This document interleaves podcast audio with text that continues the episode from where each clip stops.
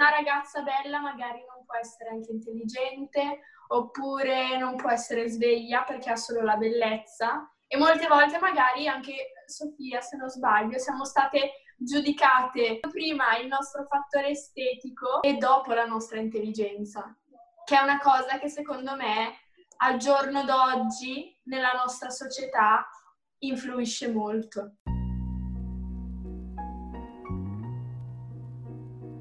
Ciao a tutti, sono Emma Reina, ho 19 anni, nella vita sono una studentessa di architettura presso il Politecnico di Milano. Nel tempo libero, oltre a studiare, eh, sono una modella freelance e sto partecipando a un corso di recitazione e di dizione perché il mio sogno nel cassetto è fare l'attrice.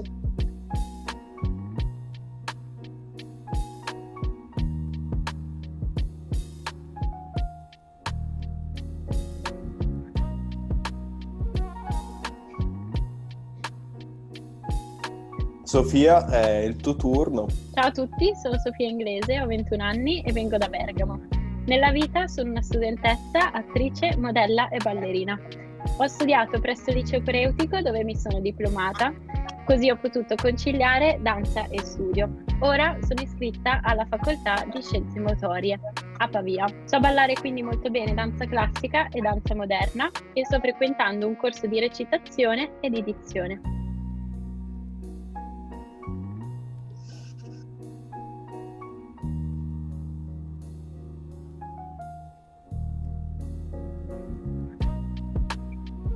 Ciao a tutti ragazzi, questo è il secondo episodio di Radiato, qui da Gala, Virginia e Luca.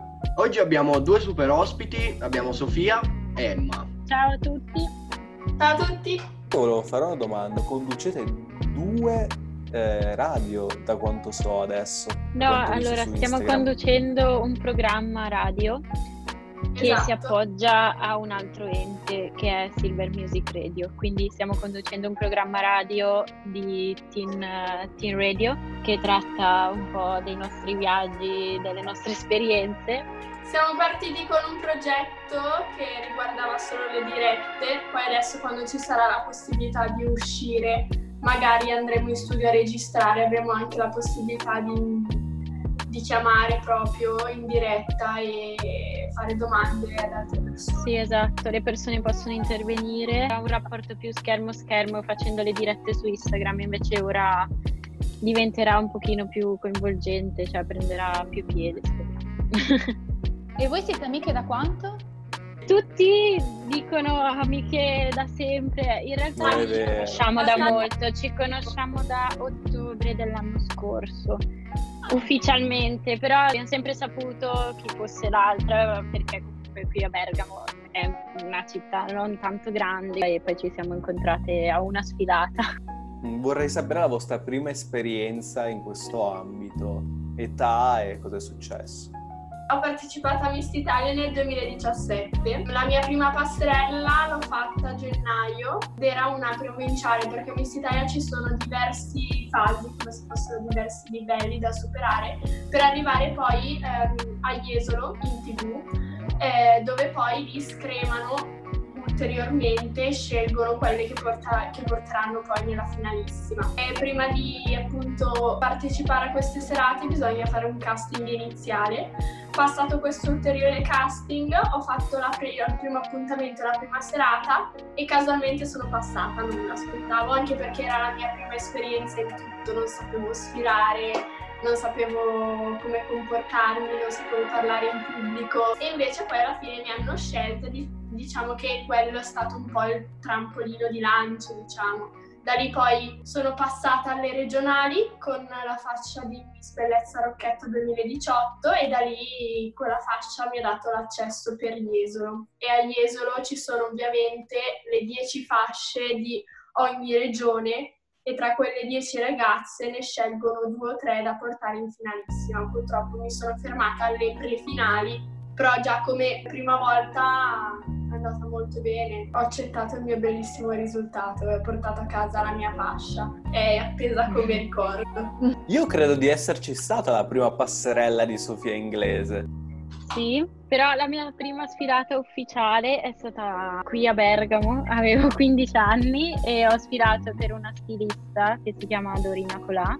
Non sapevo come fare, cosa fare ho un pochino imitato le altre ragazze che c'erano che comunque avevano più esperienza di me e da lì è partito tutto. Sono iscritta anche io a Miss Italia, non era una cosa che avevo in programma. Mi sono fatta coraggio perché ai tempi non ero così estroversa, ero molto più timida. Alla fine ho fatto la selezione, sono passata subito alla prima selezione provinciale, poi come ha spiegato Emma ci sono vari step. Non sono riuscita a continuare in Lombardia eh, perché io d'estate estate mi trasferisco in Liguria a Borghetto Santo Spirito, uh! che ai tempi si poteva partecipare in due regioni differenti, mentre ora il regolamento è totalmente cambiato.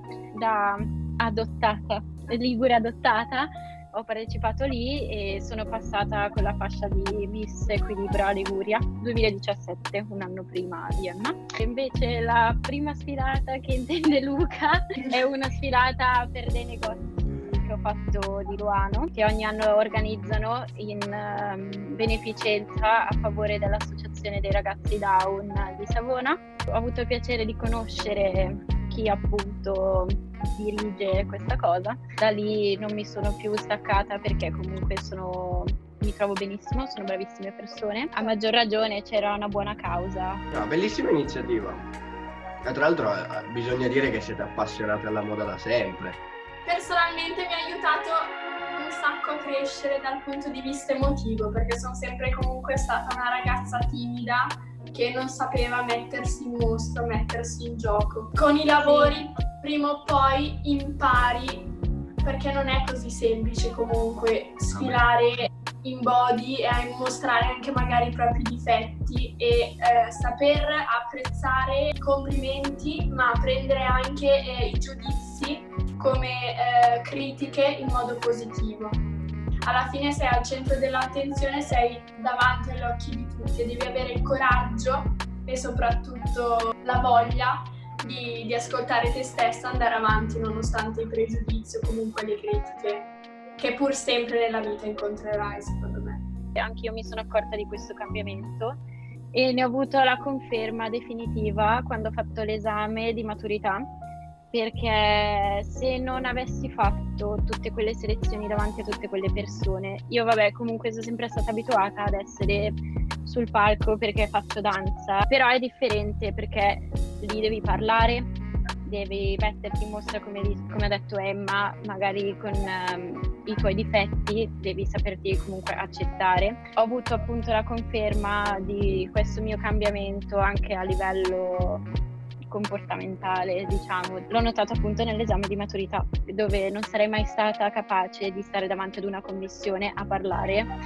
anni e anni fa, prima di aver fatto tutto questo. Comunque questo, questa esperienza a Jesolo vi ha anche portato comunque a farvi pubblicità e a fare delle esperienze in giro per l'Italia e anche per il mondo. Se avete qualcosa da, racco- da raccontare. Sicuramente Sofia ha più esperienza di me dal punto di vista di alcuni lavori e soprattutto a livello mondiale, perché per ora ho sempre lavorato in Italia essendo anche nel campo da meno sono ancora comunque in cerca di un'agenzia che, che possa farmi crescere e fino ad ora ho lavorato sempre da, da freelance, quindi alla fine eh, mi, hanno, mi, ha contattato direttamente il cliente e mi ha, ha esposto appunto il, il lavoro.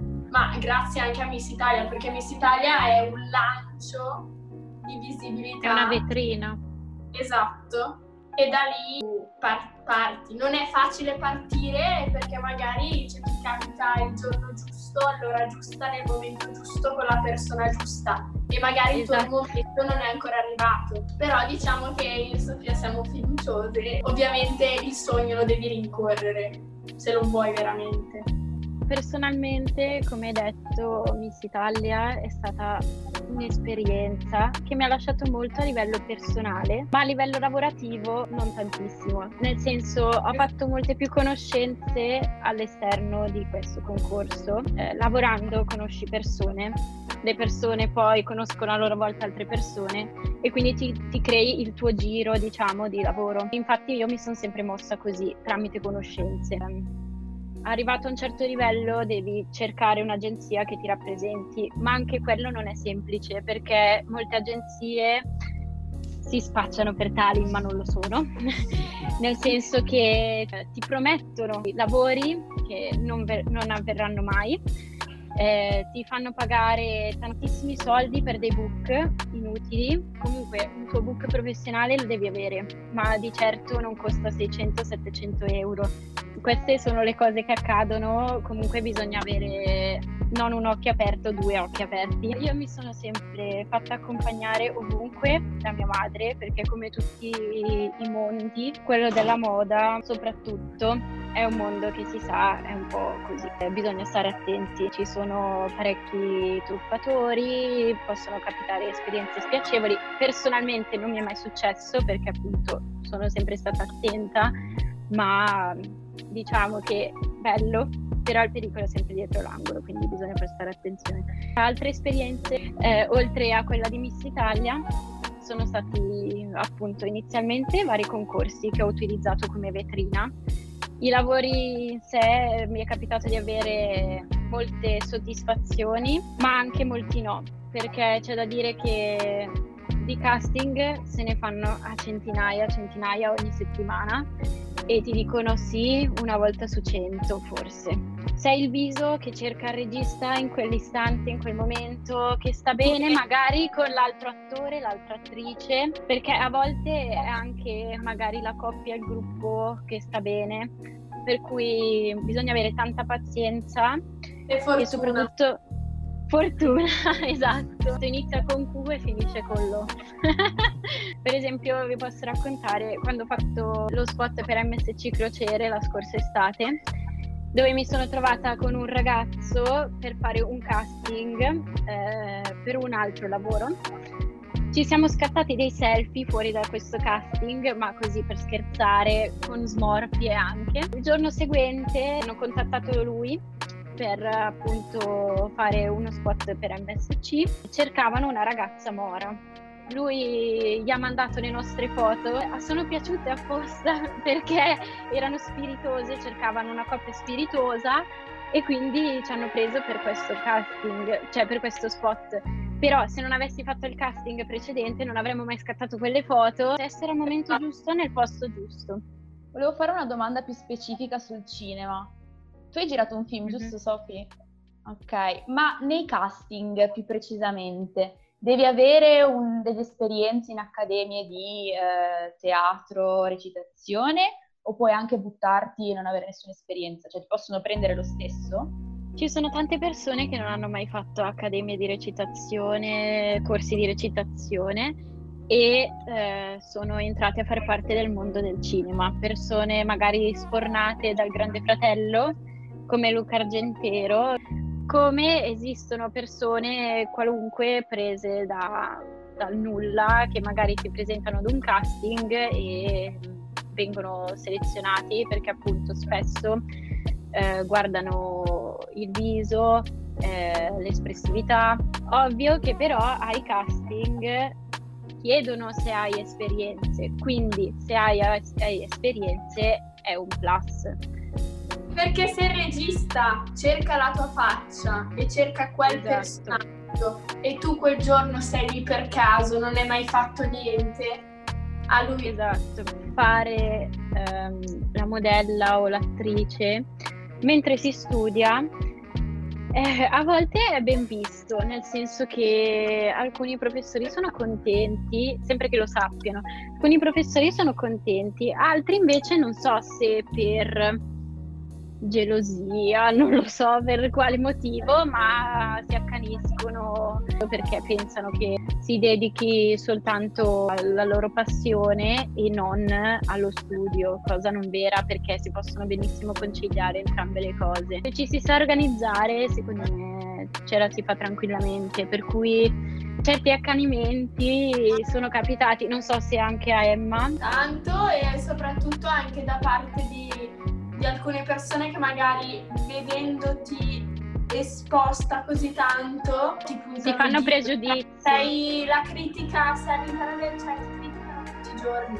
Perché secondo sì, esatto. loro una ragazza bella magari può essere anche intelligente, oppure non può essere sveglia perché ha solo la bellezza. E molte volte magari anche Sofia, se non sbaglio, siamo state giudicate prima il nostro fattore estetico e dopo la nostra intelligenza, che è una cosa che secondo me al giorno d'oggi nella nostra società influisce molto. Che molte volte purtroppo si dà troppo peso al fattore estetico e si dimenticano quelli che sono secondo me i valori più, più caratterizzanti a cui uno appunto deve, deve tener conto. Ho visto un bando su internet perché mi ricordo avevo appena finito di guardare la seconda stagione di... e ho detto no vabbè adesso voglio buttarmi e fare domanda per comparsa.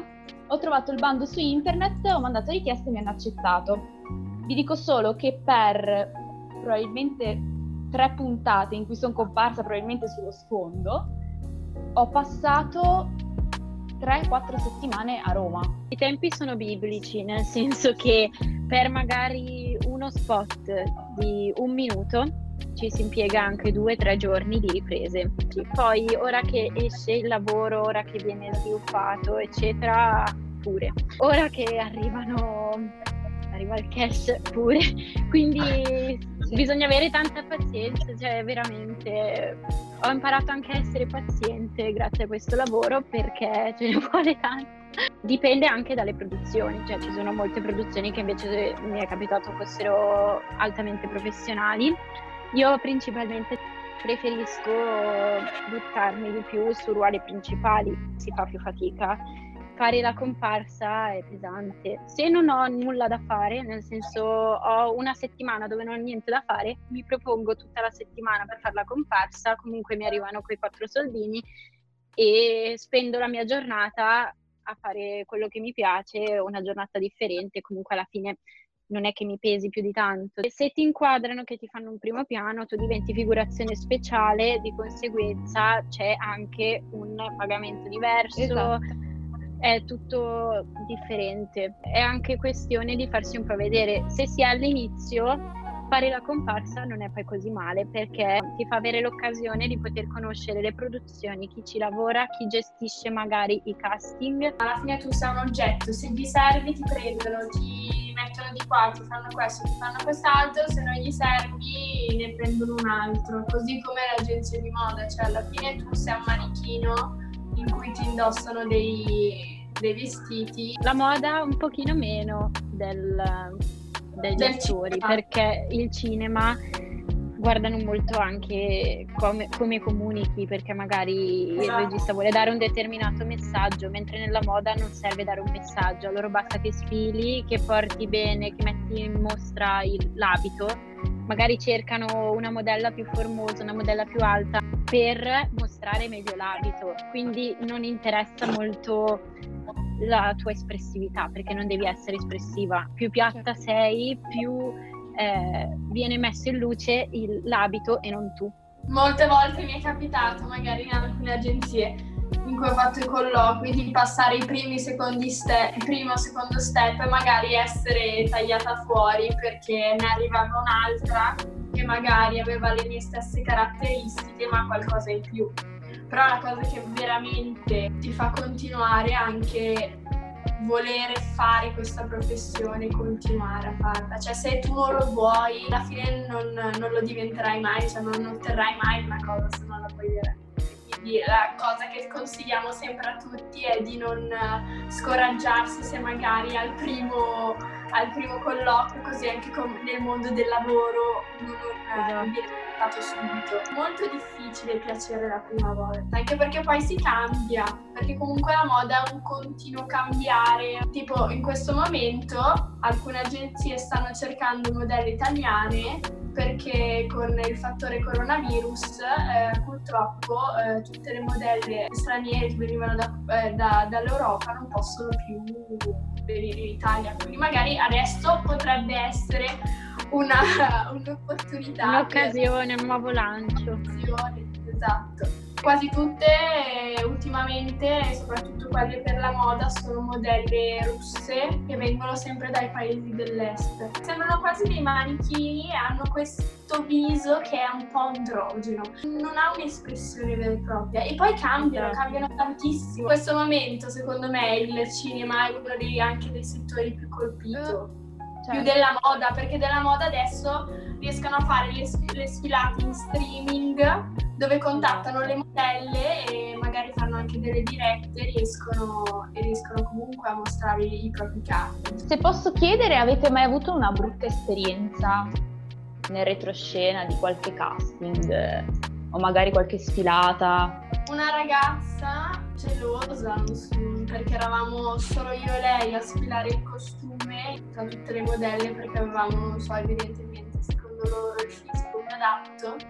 Eh, io portavo un costume in più di lei e mi ha fatto un apprezzamento poco carino. Oppure mi è capitato di ricevere qualche critica molto spiacevole da parte di fotografi. Però lì mh, bisogna essere secondo me sempre educati e o lasciare perdere oppure se invece insistono fagli capire con una semplice rispostina secca che non sono quelle le tue intenzioni.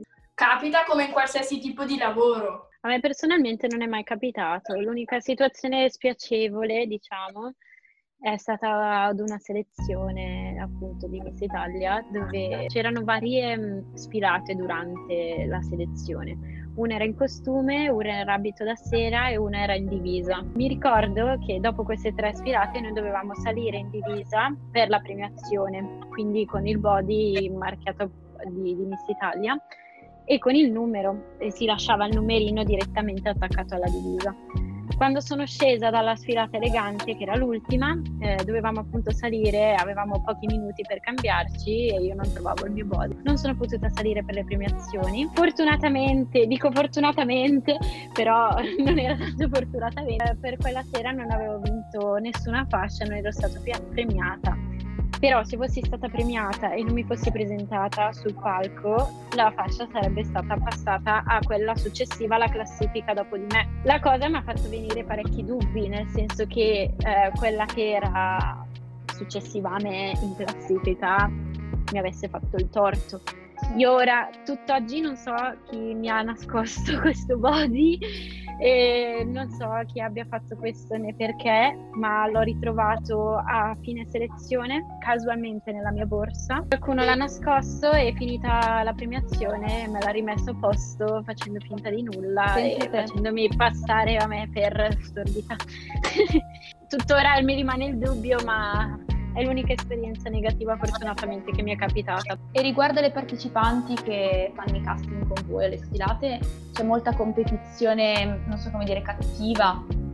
Sono sguardi brutti, gente che magari ti tira le frecciatine. Secondo me sì, molte, ma anche molti complimenti che gran parte delle volte forse sono anche un po' falsetti. Dipende, cioè io comunque ho legato con tante ragazze che sento ancora adesso. Esatto, si sono create tante amicizie, sia da casting che da lavori, sfilate, qualsiasi tipo di cosa, come per esempio io e Emma che ci siamo conosciute ad una Esatto. sfilata ufficialmente, quindi alla fine possono sia nascere amicizie che farti capire che alcune persone non sono per te. È meglio parlarci, ma neanche evitarle, parlarci serenamente senza esprimere il proprio parere ed essere indifferenti, che secondo me è l'arma migliore. Una domanda po' così, proprio eh, dato comunque siete tutte e due con discreti numeri su Instagram, Sofia credo che sia intorno ai 13.000, invece la M intorno ai, ai 10.000. Quanti direct di gente molesta ricevete? Allora, parecchi, però anche lì, cioè, vanno comunque eliminati o si deve rispondere in qualche modo. Ovvio, se diventa pesante la situazione, si può anche rivolgersi alla polizia postale Eh. o comunque, eh sì, Addirittura! Sofia. eh, ma ti ricordi quello che ci ha mandato la voce modificata? È stato uno che mi ha mandato la boh, a me sono capitate tante. Prima di tutto foto molto brutte. proprio brutto il termine giusto, oppure anche vocali di voci non reali, magari registrate, di minacce a volte molte cattiverie del tipo ah non sei carina ma magari sei stupida così come anche tantissimi complimenti oppure battute ignorantissime che fanno sì. morire Possono anche nascere amicizie appunto da Instagram, eh, non, nulla escludo. Però appunto quello che dico è minacce, insulti pesanti, secondo me comunque vanno denunciati perché se diventano pesanti possono ferire persone che magari sono più deboli. A proposito, cito una pagina che mi piace un sacco, che si chiama Chi odia paga su Instagram che permette di poter eh, denunciare senza recarsi eh, la polizia o comunque senza recarsi personalmente, ma permette di denunciare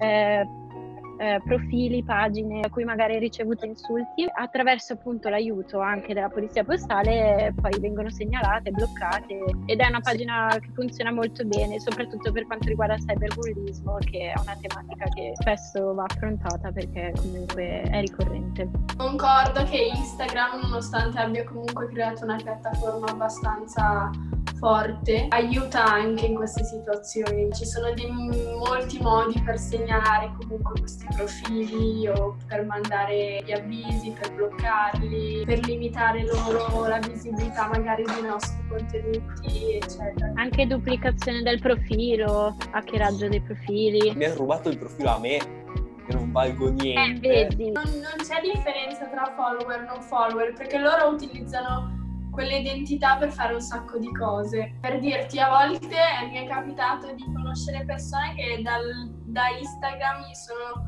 entrati nel telefono, hanno scaricato alcune fotografie, hanno utilizzato la sua identità per produrre documenti falsi oppure prendono la tua immagine, la tua foto su Instagram e la possono pubblicare magari anche in siti pornografici. Una mia amica è successo, ha scoperto di essere, essere stati mandati dei, dei, suoi media non veri in questo gruppo eh, dove appunto la ritraevano nuda ma lei non si è mai scappata da questo genere di foto e ha dovuto segnalare e hanno fatto pure una intervista alle Iene e hanno scoperto che esistono veramente centinaia sì, ci sono di proprio gruppi, di questo genere. locali anche. Programmi, Photoshop, anche programmi 3D che servono a fare queste cose è davvero facile. Dovrebbero esserci appunto dei sistemi per bloccare queste cose perché sono davvero pericolose addirittura alcuni utilizzano il tuo volto, alcune tue foto per proprio per fare carte di identità false in paesi sconosciuti che magari tu non sai neanche dell'esistenza. Secondo me è veramente un pericolo, soprattutto l'identità, c'è una cosa che va tutelata. Ho visto una serie tv che non mi ricordo adesso. Black Mirror. Bravissima, che era incentrata proprio su quel discorso. C'era una puntata sulla privacy e sulla tecnologia che parlava appunto c'è anche un film che è molto interessante, se volete vederlo, che mi sembra si intitoli Jon Snow. Di un ex agente segreto della, della CIA americano che parla proprio di tutti questi controlli che effettivamente la CIA fa. Quindi attiva telecamere, dei PC senza accenderli, possono spiarti telefono. Sapete che stanno facendo i computer? Cioè questa è una cosa nuova, l'ho visto qualche giorno fa sul, su internet. E adesso fanno i computer che al posto di mettere sempre i post-it così, non si vede niente, ci sono proprio delle, delle graffette che chiudono la, la fotocamera. Bello tutela la privacy. Eh certo. Pro, io sono pro. Non ci penso a queste cose, tanto lo so che mi spiano, sono un personaggio famoso di una certa influenza, sono sicuro che, che mi spiano. Anzi, eh, li saluto in questo momento. Saluto. Amici!